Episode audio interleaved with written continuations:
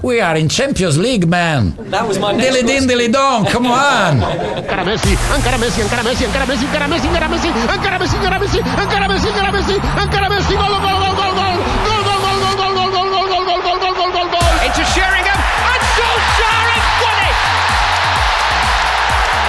I will love it if we beat them. Love it. This is the Modern Soccer Coach Podcast with Gary Curneen.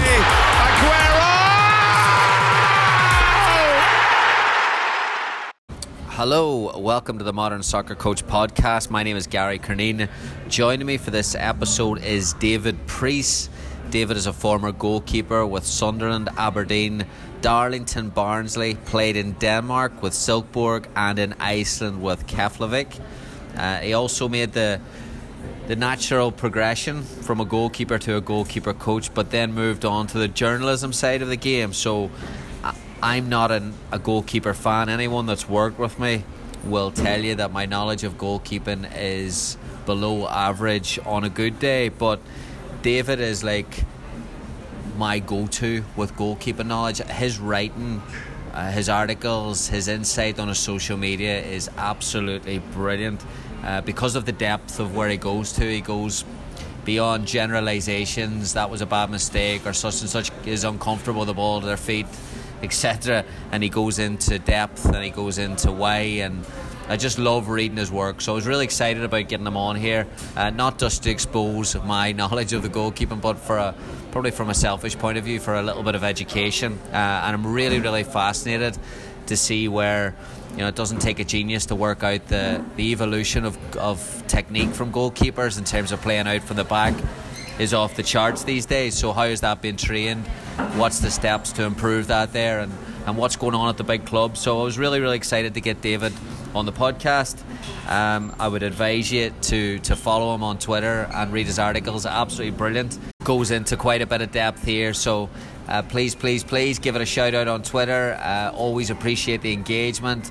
Tell me what you think. There's a few contentious issues here that we talk about, most notably the, the walls, um, uh, defensive walls and free kicks. So, we'd love to hear your insight on this here, coaches.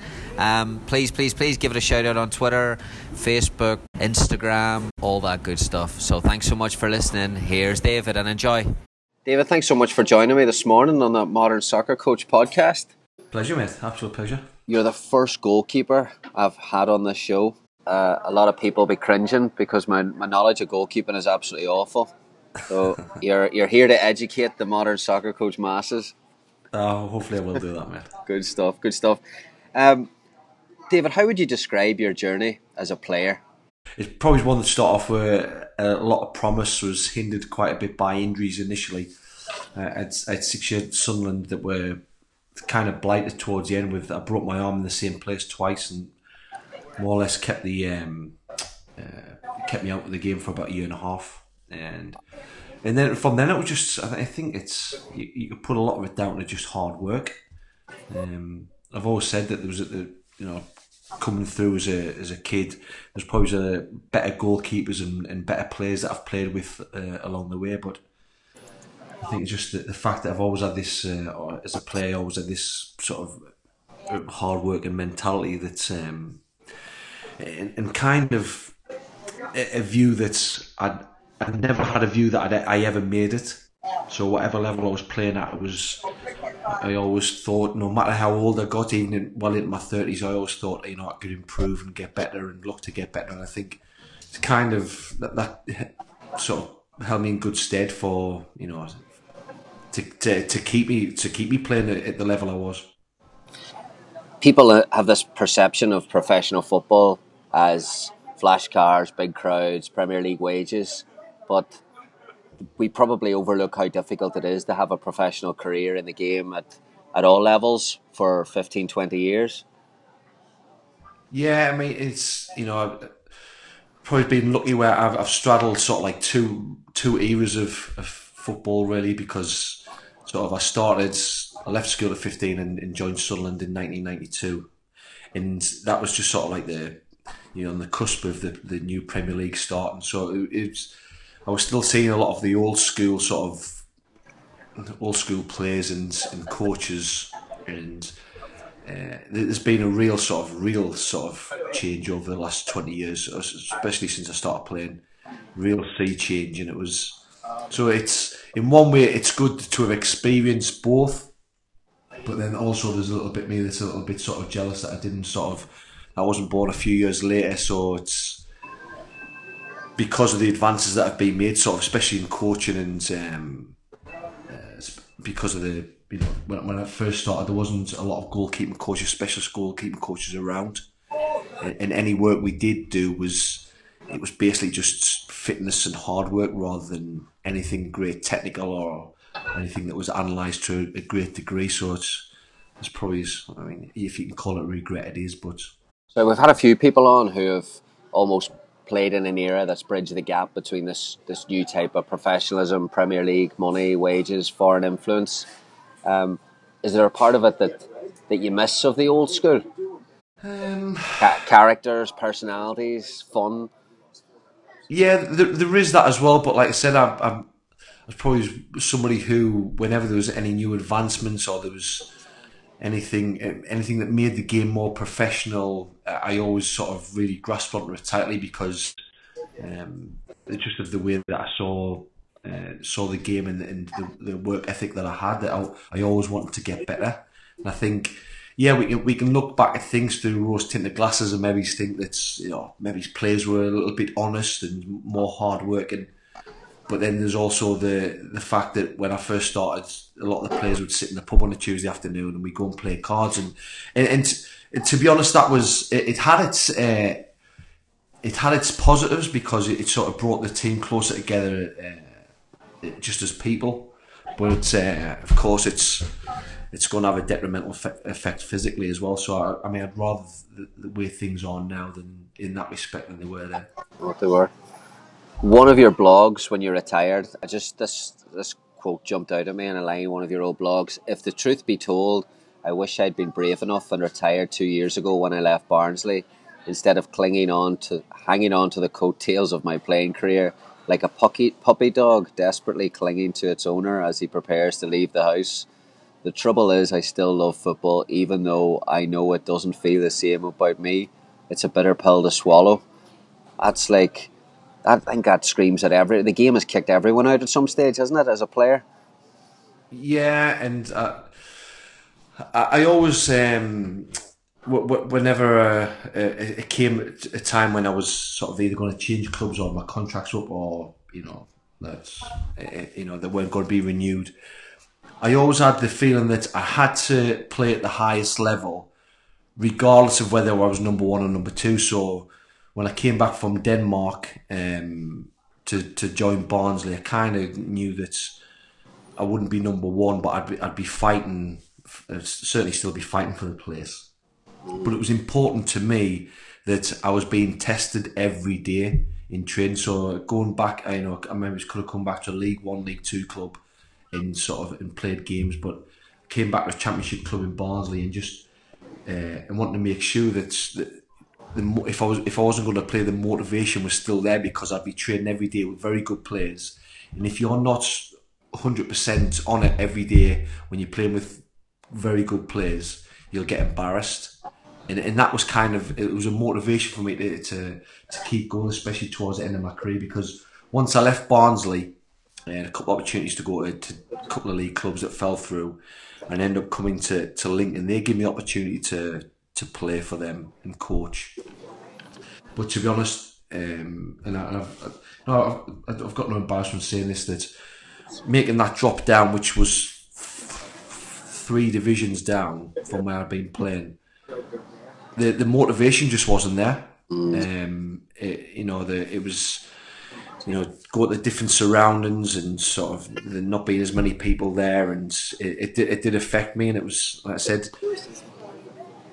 I once that happens, you always you still always have the thought in your mind that I, I, can get back to a level. This is just it's not a permanent thing. I've still got three or four good years left in me. I can get back up again to the top and or, or get back to a higher level. Uh, but you just you're, you're, constantly fighting against yourself. And like I said, I was coaching. I was sharing responsibilities at the time. I was coaching at the time, which made it a little bit harder. So you you, you have all your focus isn't sort of just on your playing, and it's yeah, it became difficult. And, and, and I, like I said, I, I wish I just drew a line under my career because it just sort of just seemed to fizzle out by playing the odd game here and there when you know when, when I was needed. I've always found as a as a coach, especially as a head coach, I've always found that the more the goalkeeping has progressed in terms of the, the training and the, the technical aspects of it, the the more disconnected I've become with my goalkeepers as a head coach. Um, almost that we speak a different language, even small. I would struggle then. To, it would be a real job for me to to strike up a conversation about football with them. Um, have did you notice uh, or have you experienced a disconnect with head coaches that you've worked with? I, I think that um, it's, pro- uh, it's probably the other way around for me a little bit. I think the fact that you know the you know sort of uh, my first half of my career when you, you know you, you, you do spend a lot of time away from the team, so you'd spend a good hour or something with with the goalkeeping coach just doing goalkeeper specific stuff, and there wasn't really a lot of sort of interaction. It probably wasn't until uh, manager called Jimmy Calderwood took over at uh, at Aberdeen. Um, he'd sort of started his coaching career in Holland. He played in Holland and managed a couple of clubs over there. He started integrating the goalkeepers into into the, all the passing drills, all of the um, possession uh, sessions, and um, and then when I moved to Denmark, that was a that was a real eye opener because it, we literally, I mean, we, we trained. It was always double sessions, but the goalkeepers more or less trained maybe two, three, sometimes four times a day because you're doing your goalkeeper specific stuff, but you're also joining in with all the outfield stuff as well. And uh, I quite enjoyed playing outfield, and it was it was um, it was great. It was it's exactly what was needed because that's the way the goalkeeping was going. There's been this progression into sort of where shot stopping and and what old school specific goalkeeper stuff has become less relevant, and now we're you know goalkeeping coaches themselves are becoming more all round coaches.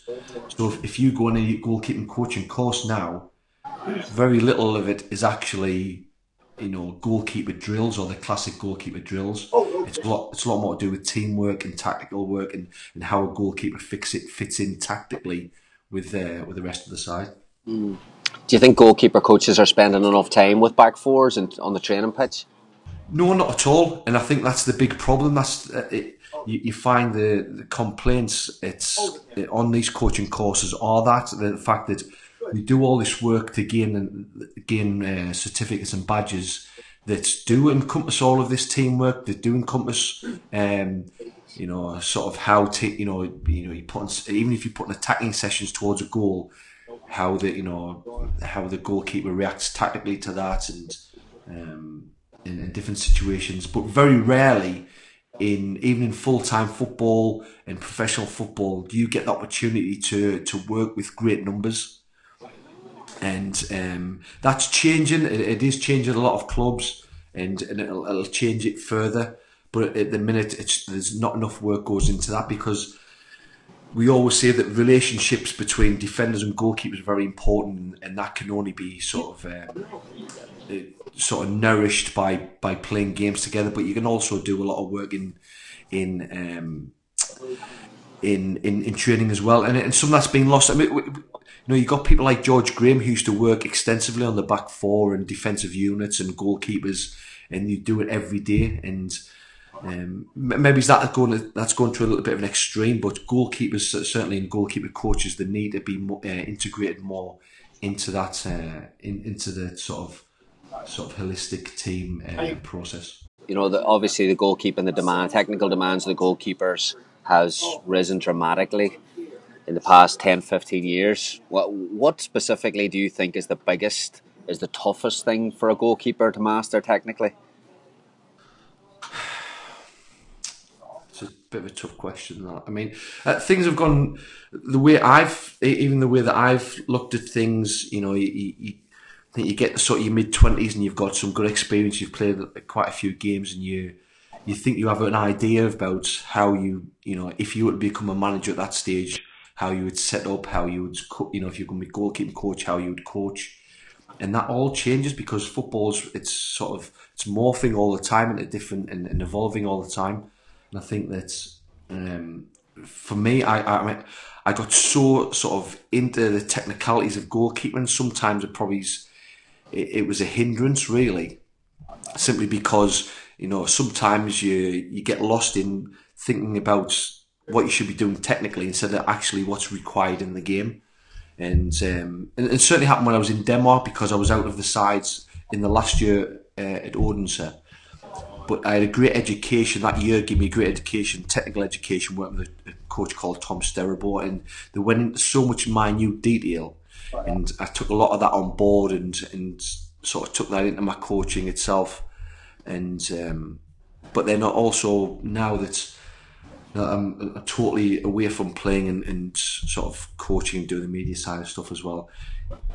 I'm still learning about different different ways of other people doing it, and the way that goalkeepers now are seen. You know, look someone like Ederson, who we now see as um, the future of goalkeeping, how we the, how we see the future of goalkeeper going. Those technical details and the, the sort of and shot stopping aspect of, of goalkeeping is becoming less relevant in how you know what becomes a great goalkeeper, and it's more to do with sort of what you do with the ball at your feet, how you position yourself uh, in relation to the ball, and and making decisions and and actions that uh, go, contribute towards you not having to make saves at all. Actually, mm. I'm, I'm personally I'm just fascinated by the by the decision making aspect of it. So looking at your again, you had, you had a quote in one of your blogs that said a keeper should know the strengths and perhaps more importantly the weaknesses of his teammates so he can adjust his positions and actions accordingly. So is, is focus now extending beyond the ball and then towards the game? So we think of decision makers in football, we think of Xavis and Iniestas, Pirlos. Are we now in an era where we're moving towards the, the goalkeeper making some of the, the most important decisions on the pitch? Certainly, and I think you know more than anybody, Pep Guardiola is pointing towards that, and and he, he's always saying that if he's um, you know Ederson is just an important part of, of them creating chances than anybody else in the way that he starts uh, starts off moves, but. Um, but it, it's it, the way that goalkeeping's evolving now. That it's because we got so technically into uh, into we got into technique so deeply in, in so much detail that it becomes too rigid.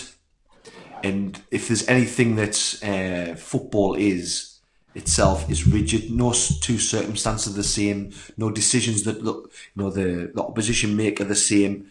And football really, to a certain degree, is chaos. You can you can put a certain amount of you know you plan together and structure in the game, but decisions that other people take, you, you know, quite a lot of time you, you can't uh, you can't foresee.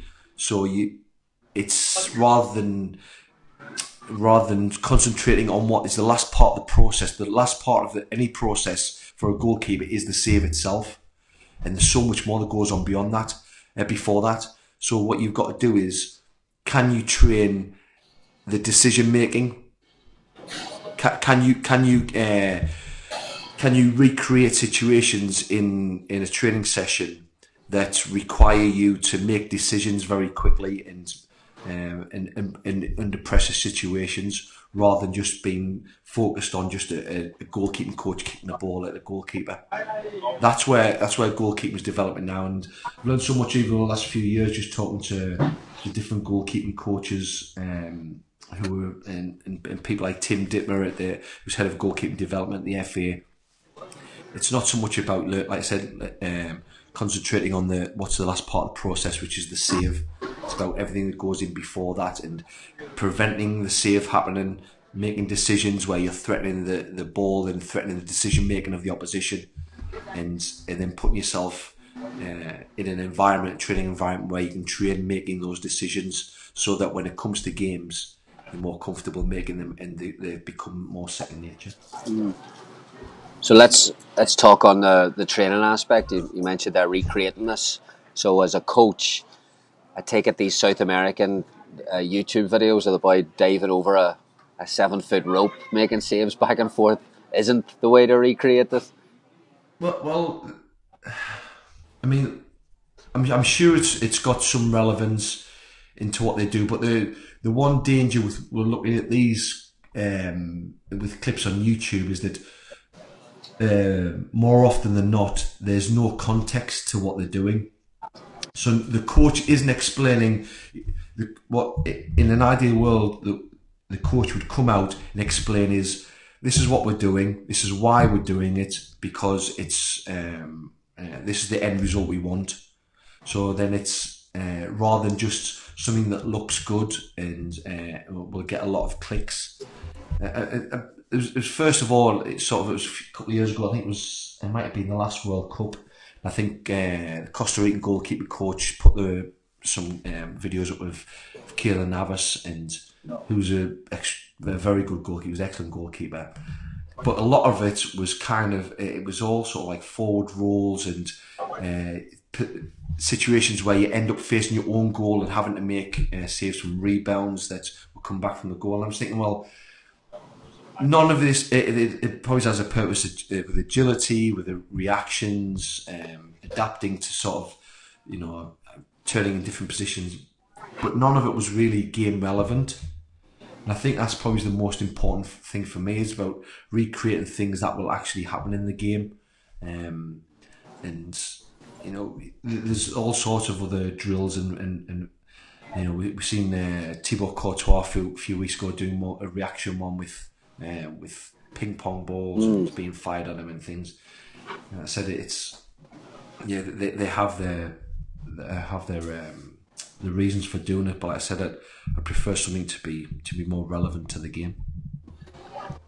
So obviously, there's a technical side of training as a goalkeeper coach. There's also the I suppose the soft skills needed, um, the empathy, etc., etc. What what you, what makes a great goalkeeper coach in terms of the personality?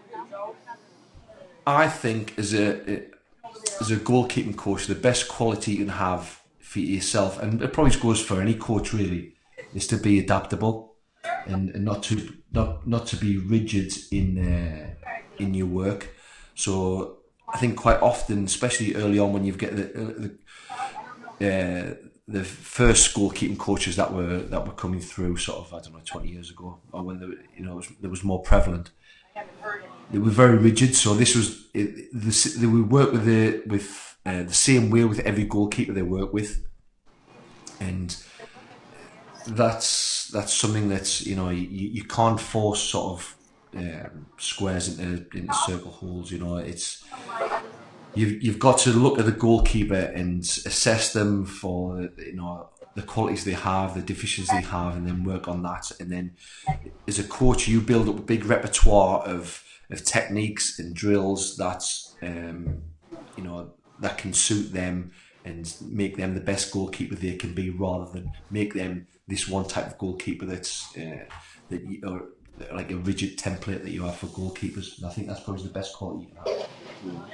Which goalkeeper coach had the biggest influence on you and why? Uh, I think a, a lot of them that I've had have they've all had their own influence. When I was younger, I was at Sunderland and in Darlington. I was uh, I had Jimmy Montgomery, sort of legendary goalkeeper. Yeah. Sunderland goalkeeper from the you know made a brilliant double save in the '73 Cup final, and um, he he he kind of saw me that I was kind of a, a similar similar style to, to, what he was when he was playing. Very sort of relied a lot on, on uh, sort of uh, very quick, well, quick feet and sort of good reactions, and it was similar to him. And so we did a lot of drills that that were new to me, rather than just be having somebody kick the ball at me and, and do these very basic drills. He looked at a lot of technique and and kind of sort of um, worked on my strengths um, so and and that was good because I got, got a lot of confidence from that as well. But um, and then I went to Aberdeen and had uh, Jim Leighton who just had this wealth of experience. It was, it was just the next level. He played in four World Cups. He'd won European trophies with Aberdeen. Played Manchester United. Played under Fergie at uh, at Aberdeen as well. And and and also not just wealth of the experience of playing, but he had a wealth of experience of of good and bad times as well.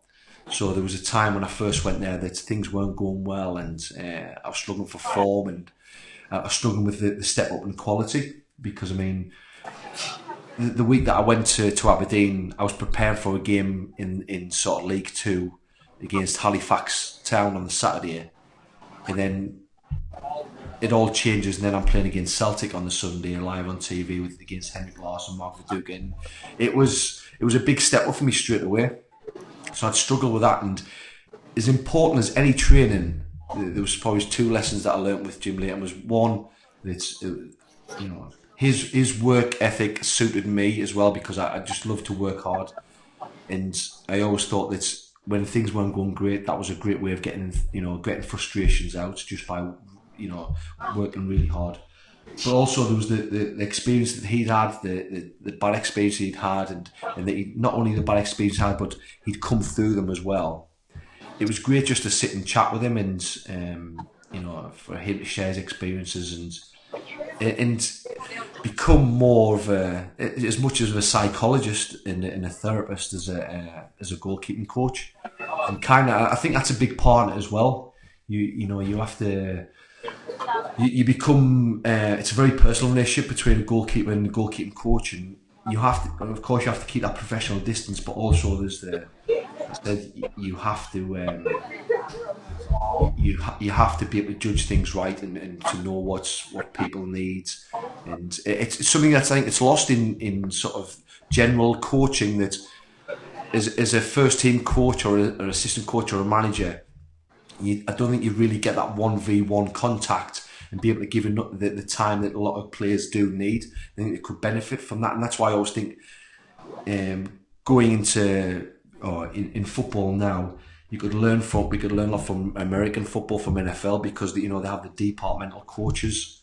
And I think if you had that in in football clubs more, that uh, they would benefit from that because, like I said, they give them more personal, uh, not just technical and um, uh, technical work, but also um, tactical and and, psych- and work with them psychologically as well.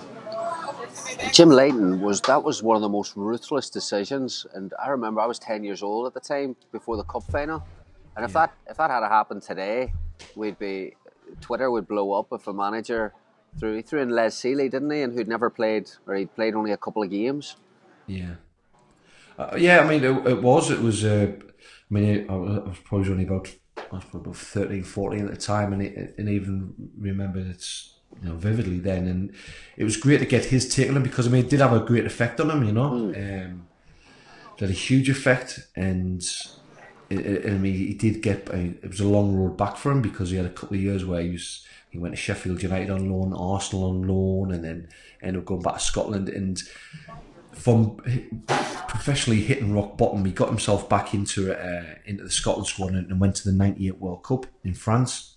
And Scotland's number one, so it, it's it's a great story of um, you know suffering a, a huge professional setback, and it, it's a you know it's a great example to anybody really because I mean, like you said, it's there can't be much worse things that could happen to you than um, basically being made a scapegoat for for your team, sort of drawing drawing to a, an underdog like that. It was, um, yeah, it was, it, it was probably a tough, uh, well, was a tough time for. Yeah. Random fact: I was actually at that cup final, the first game, the three-three.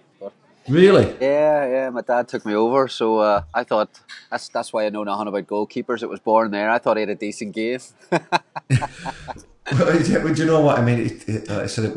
It probably wasn't. Uh, don't know. I, I, I, don't know the reasons why. Um, why he did it. Obviously, he, he made the right decision. He made a lot of good decisions. I mean, Sir Alex Ferguson, I think, you, you trust his decision making whenever he makes one like that. But like you said, it was uh, it did seem very very harsh.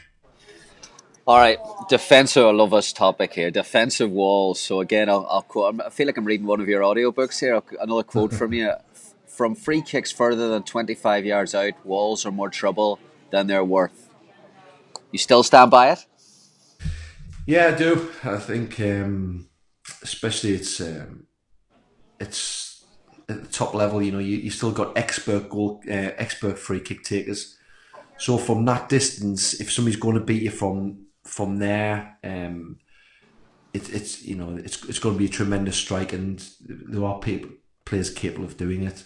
But from a goalkeeping perspective, I always like to see as much of the ball as possible. And uh, like I've said in, my, in, the piece I've written about it, it's you know even if you've got a if you've got a, a free kick from thirty yards out and you put the wall up and there's that many players and you can't really get a good sight of the ball and you only see that ball as it comes over the wall then it's not really a 30 yard free kick it's a 20 yard free kick not only is it 20 yard free kick it's coming at you at a quicker pace uh, it's already it's already travelling uh, quickly towards you so it's it, your reaction time is, is greatly reduced and um, uh, it, of course, they have their they have their their use as well when it's close around the around the box. You, you, you probably need it then. But like I said, it's it's it's much better for for a keeper to, to have a, a sight of the ball, and so and, and not just a sight of the ball. In, if you have a look at how the the the, the player's striking the ball, so even his approach before he strikes the ball, can you can pick up a lot of tells and a lot of signs where the ball might go and how he's going to strike it and whether you you got enough time to move your feet and and how you're going to deal with it. So I, personally, uh, and this all came from when I was working in Denmark and with a guy called uh, manager called Viggo Jensen. He was very innovative in, in the way that he he um, he practiced set pieces both defensively and and offensively as well. And you know, around the box, we always had a split wall. So instead of having a, a four man wall, we'd have two two men walls, which were placed to guard the inside of each post, and then I would I would be stood in the centre of my goal, and and and I was it was strange at first. It was alien to me because I felt vulnerable on both sides, but in the in I think in the in the three years I was there, we I think we, we, we conceded one goal direct from a free kick, and even then I probably should have saved it. So it, and, and that's another thing now that's, that's changing set pieces. That you know, for too long of set pieces, long throws, free kicks, set, uh, corner routines, they've been associated with direct football mm-hmm. in sort of Neanderthal early 80s uh, style football where the, the the, the of people, uh, uh, the defense of, of, of, people who, who don't um, who don't practice set pieces they all say, oh, well, you, you only score from, I don't know, one in, one in every 200 corners, 150 corners or something like that. I don't know what it is. I can't remember the, the, the exact figure. But that's only because people don't put enough effort into oh, practicing the free kicks and coming up with a, a, a range of um, a range of set pieces to make sure that they can be more effective with, with set pieces. Do you think the resistance to try it is from coaches or is it from goalkeepers? I think it's just down to basically down to time, and you obviously get the it's the old line that's uh, the, the managers and coaches trot out or have trotted out in the past about oh well we don't want uh, players to be stood around after training for 10 15 minutes you know a lot of them not, not doing anything and mm.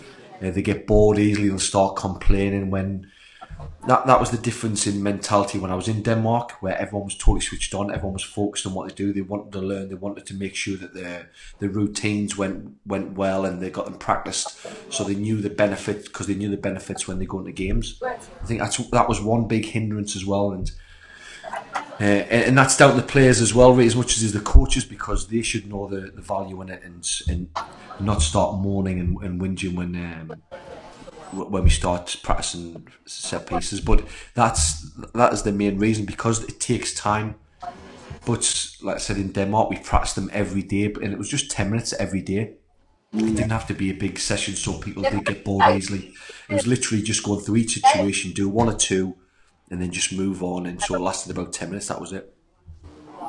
Let's talk about the mental side of goalkeeping do you think again we talked about the technical side where we're kind of moving towards decision makers?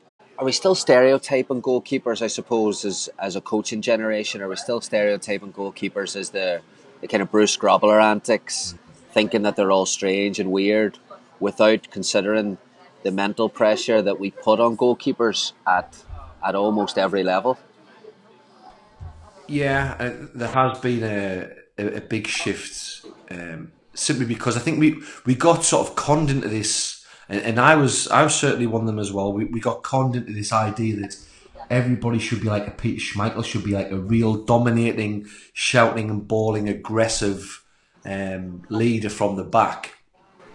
When really, um, that was something that was unique to him, and it was unique to him because he could do that, and he could be that way, and he could look like he was losing his temper, but he was ice cold inside, and he never let that. Um, you know, if he was having an argument with the, his defenders or he was berating his defenders, it never affected his mental state really.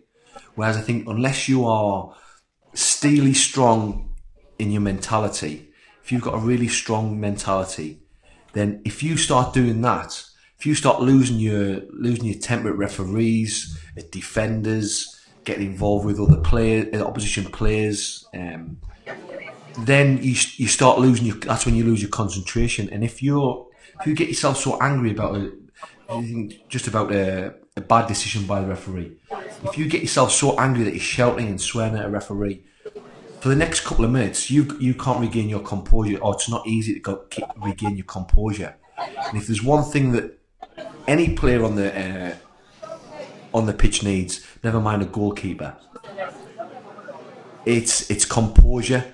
And if you can stay calm, if you can stay composed, the more likely it is you're going to make those good decisions. Once you start getting uh, letting your, yourself become angry and getting involved with other things and and letting the, the game take over you instead of staying in control, that's when you start making rash decisions. That's when you start making mistakes, uh, and that's when you're you're you become less consistent. You become more erratic in in your play it's far better to be like a.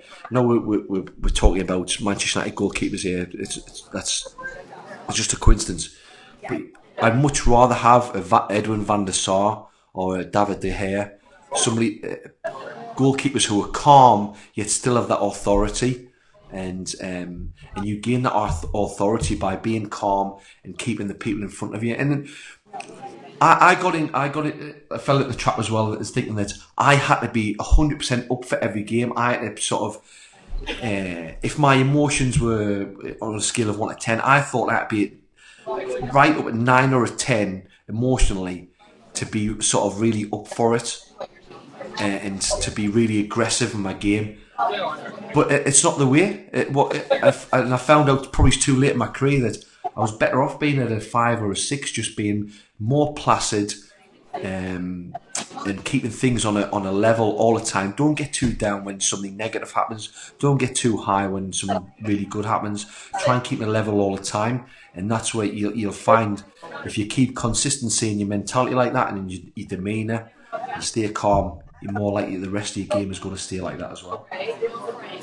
Is would that be the advice you would have for a, a goalkeeper, not even a goalkeeper coach, a head coach, to try and develop that mental toughness slash mental resilience? Would it be just a, that simple thing of don't get the, the highs too big, don't get the lows too big?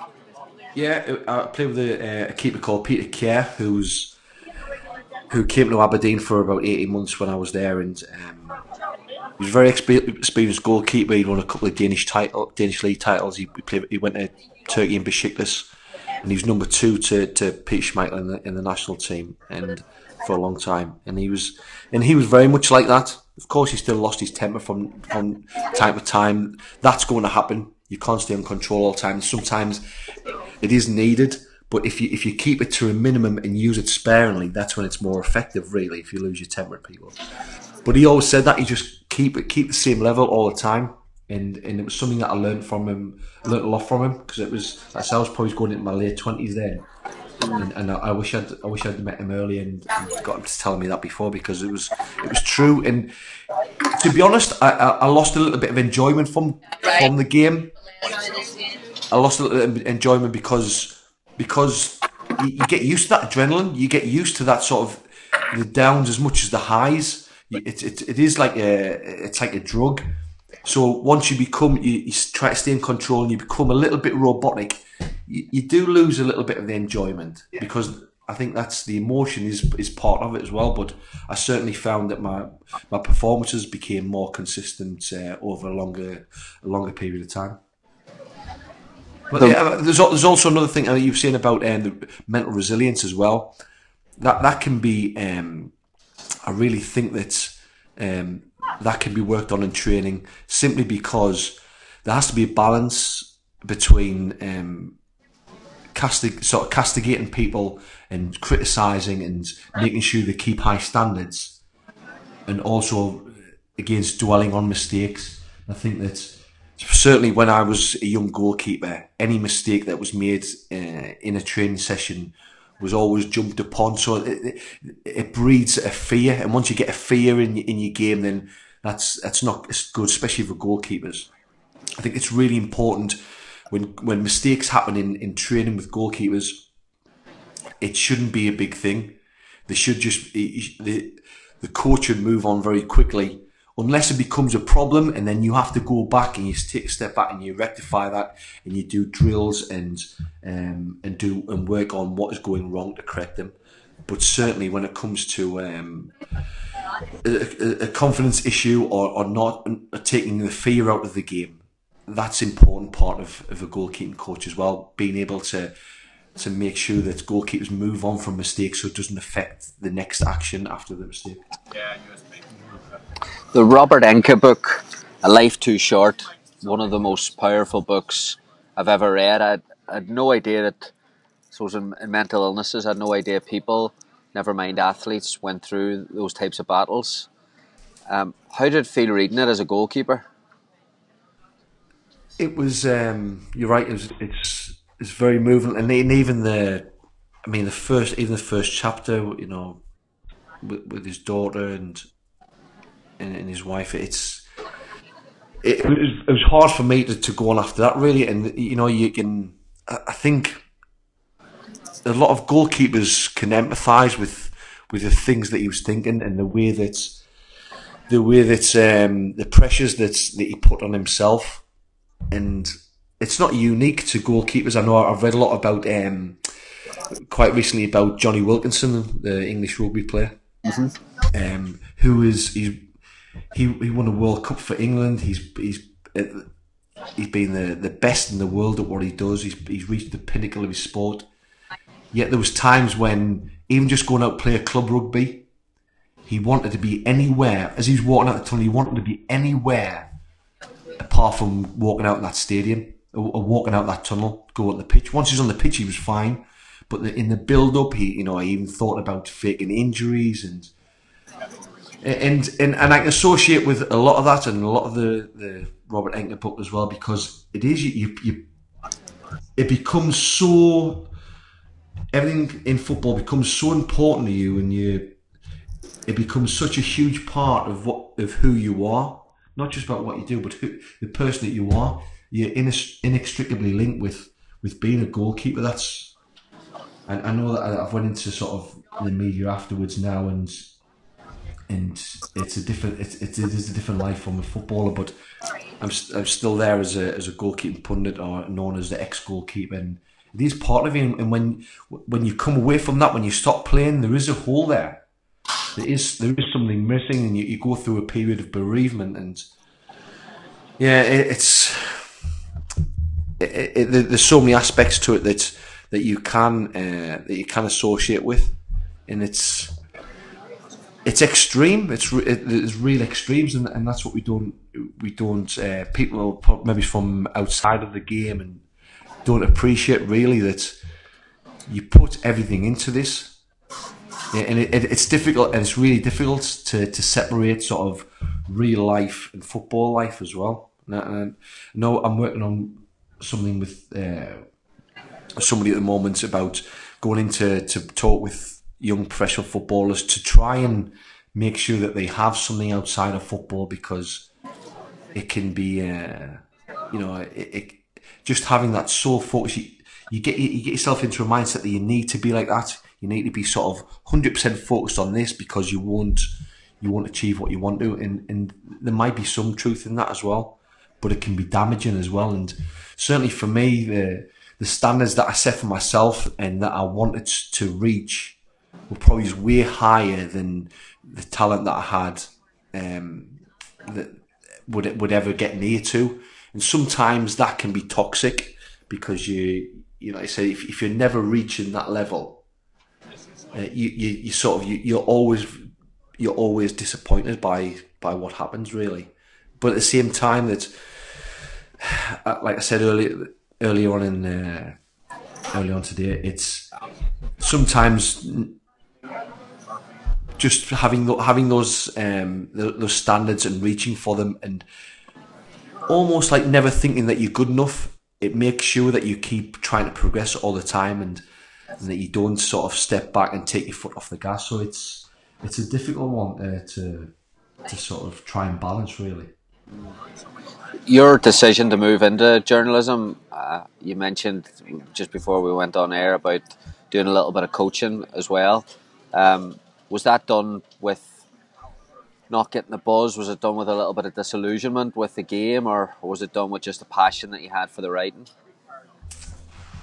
No, I, I hadn't really come to disillusion with it. Um, I said I'd sort of it, it coming to you know coming to Lincoln and, and coaching here and uh, coaching at Lincoln and, and and playing at the same time. Played about I don't know a dozen games, and it just because like I said because the, the, the, drop in the level and it, it just I didn't didn't feel motivated, didn't feel tested, and and sort of like that just became a sort of a gradual decline at the thinking that well maybe maybe it's it's, it's best if I stop now. And then the coaching, I I, I love coaching. I, I, I done my first coaching qualification with the Scottish FA in 2004 when I was still at Aberdeen.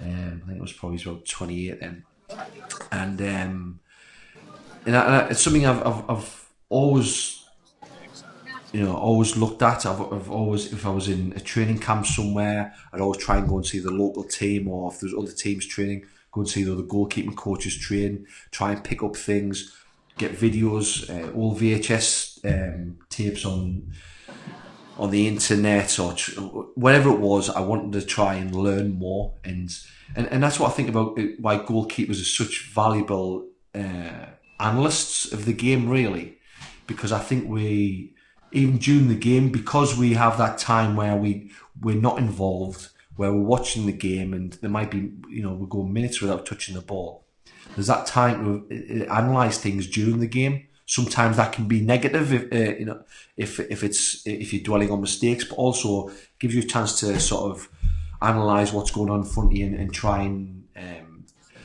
assess how, how you could change things to make you know if, things aren't going great that you can make things better and I think that's we become natural analysts, and more than anybody, after a game, we're the ones who analyse what we've done the most, or we have done in the past. Certainly, before we've moved into this new generation of uh, of analysis now, it's so much more in depth. I think naturally, before even when I was younger, you looked at your game a lot more and what you could improve and what was going wrong. But, um, We're looking for complexity here all the time, aren't we? Almost today, we're looking for this new. We're looking for the difficulties when really the, sometimes the answer is black and white in front of us. Well, well, this is the thing. Sometimes, I, you, as a, as a player and as a coach, when I when I was going away, I mean, I spent a lot of time uh, when I was in Denmark. I went down to Schalke and Hamburg quite a bit to watch them training. And you're always looking for like you're always looking for the magic pill. You're always looking for the the one drill that they do that's uh, or the the one exercise or the, something in training that they do that that's it makes the difference between them and us. It makes difference between sort of elite uh, elite keepers um, than the and the rest of us because it, it, there was no question that for a time it, it we were we did fall behind everyone else and it's only been recently we've started producing top class goalkeepers again uh, on a consistent level anyway and you always look for that magic pill something that's, that's going to going to change the way that you think and do you know what quite often it was just pretty basic doing exactly the same stuff. A few things were a little different. They did some things a little differently. Um, so in that respect, like I said, you you are you you're looking for that that different detail that's that, that might change things. But in Denmark, that's what I did get. I did get that from from a guy called Tom Sterabo with the, the detail that, he went into with it with all his techniques. All right, last two questions for you. Best player played with. Oh, that's a that's a good question. I mean, I did have I had a few months at Sunderland with Chris Waddle, Oh, and yeah, exactly. And and even then, he was thirty six at the time, but he's just a a phenomenal footballer, like you know, and it was it was brilliant just sharing a, sharing a change room with him. Really, Best player played against. it's quite a it's quite a long long line of these. Most of them have scored past me as well. so. but um, I think I, I probably have to say Henrik Larsson to be honest with you. Um, you know, I, I played against sort of a lot of like uh, a lot of top class players. I mean, I remember when I was at um, when I was at Aberdeen, we played 1860 Munich, and they had Thomas Hassler playing for them. Yeah.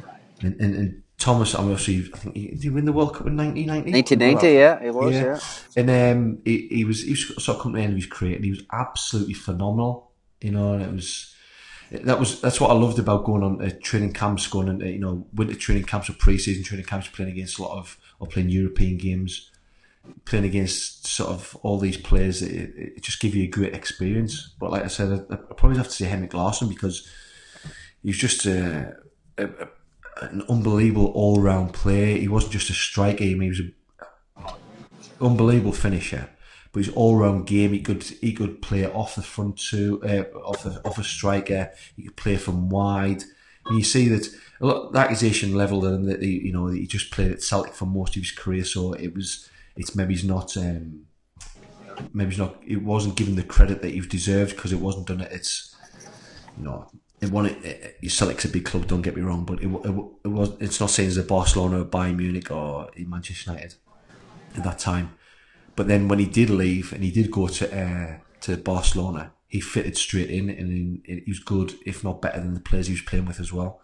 And um, and he was just you learn so I, I, well. I learned so much from him just because it was he was just just so clever. It was small things about. Um, you know, I'd have the ball in my hands and I'm, I'm getting it to, to kick it out. So I'd, I'd, just throw the ball to the ground and I wouldn't even see him.